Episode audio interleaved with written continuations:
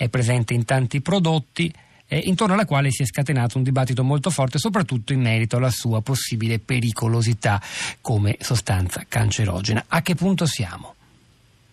Eh, siamo a un punto in cui glifosate ha preso un'autorizzazione di soli 5 anni quando ehm, era, aveva, era titolato per averne una da 15 perché tutti i pareri delle autorità preposte alle autorizzazioni erano favorevoli. E qui infatti eh, si apre già la prima domanda perché purtroppo è invalso nell'uso pensare che ci siano due schieramenti contrapposti, uno che dice che il glifosato è cancerogeno e l'altro che invece dice che non lo è. Di fatto a dire che è cancerogeno il glifosato ci sono i 17 membri del gruppo dello IARC che hanno redatto la monografia su glifosato. Che è l'agenzia intergovernativa per la ricerca sul cancro, eh, sul che cancro dipende che da costola sì. del, dell'OMS, ma attenzione perché il gruppo che fa monografie molti hanno attaccato lo IARC, ma ingiustamente, perché lo IARC per oltre il 90% di ciò che fa fa cose eccellenti, eh, programmi, monitoraggi, screening, progetti, quindi lo IARC è ben di più di un gruppo di persone che fa monografie. Eh, quindi è un gruppo indipendente all'interno di una costola indipendente dell'OMS. In questo gruppo di lavoro dello IARC, per esempio, era coordinatore un tal Aaron Blair del National Cancer Institute americano eh, e già la discussione la potremo concludere dicendo che questo chairman, coordinatore, aveva nel proprio cassetto uno studio decisamente conclusivo fatto su decine di migliaia di agricoltori americani, fatto da, dalla propria struttura, eh, che diceva che no, il glifosate non è cancerogeno, eh, l'avevano mm, visto su una ventina di tipi diversi di tumore, ma questo lavoro non venne pubblicato, cioè venne tenuto in un cassetto, non eh, poté quindi il gruppo di lavoro dello IARC valutarlo perché valuta solo lavori pubblicati ed è stato pubblicato solo adesso, eh, da un mesetto che circola questo lavoro eh, che smentisce completamente il lavoro dello IARC, fino al momento è il lavoro più ampio, più solido che esista su questo prodotto. E questo ha scatenato chiaramente molte polemiche perché Blair ha tenuto nel cassetto un lavoro che sarebbe stato risolutivo e lo pubblica solo dopo la monografia dello IARC.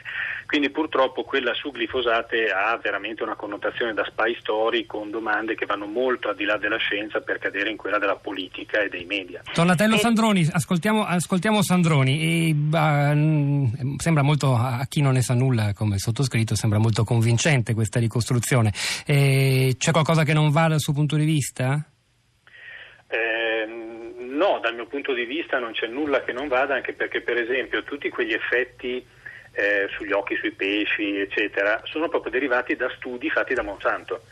Cioè tutto, tutte le conclusioni, positive o negative, eh, cui si giunge eh, attraverso l'opera delle agenzie preposte derivano delle, eh, proprio dalle società. Io nella prima fase della mia carriera ho lavorato proprio per una multinazionale e ho visto eh, depennare due sostanze attive particolarmente promettenti perché avevano delle criticità tossicologiche e su quelle due molecole quella società aveva investito più di 100 milioni di dollari. Quindi le società, contrariamente a quello che si pensi, lavorano in modo estremamente scrupoloso perché se sbagliano pagano carissimo. Eh, ecco perché eh, vengono redatti dei dossier secondo delle, eh, dei requisiti. Questo non significa che dobbiamo affidarci, immagino, però solo all'autoregolamentazione dei privati. Certamente no, c'è un piccolo problema.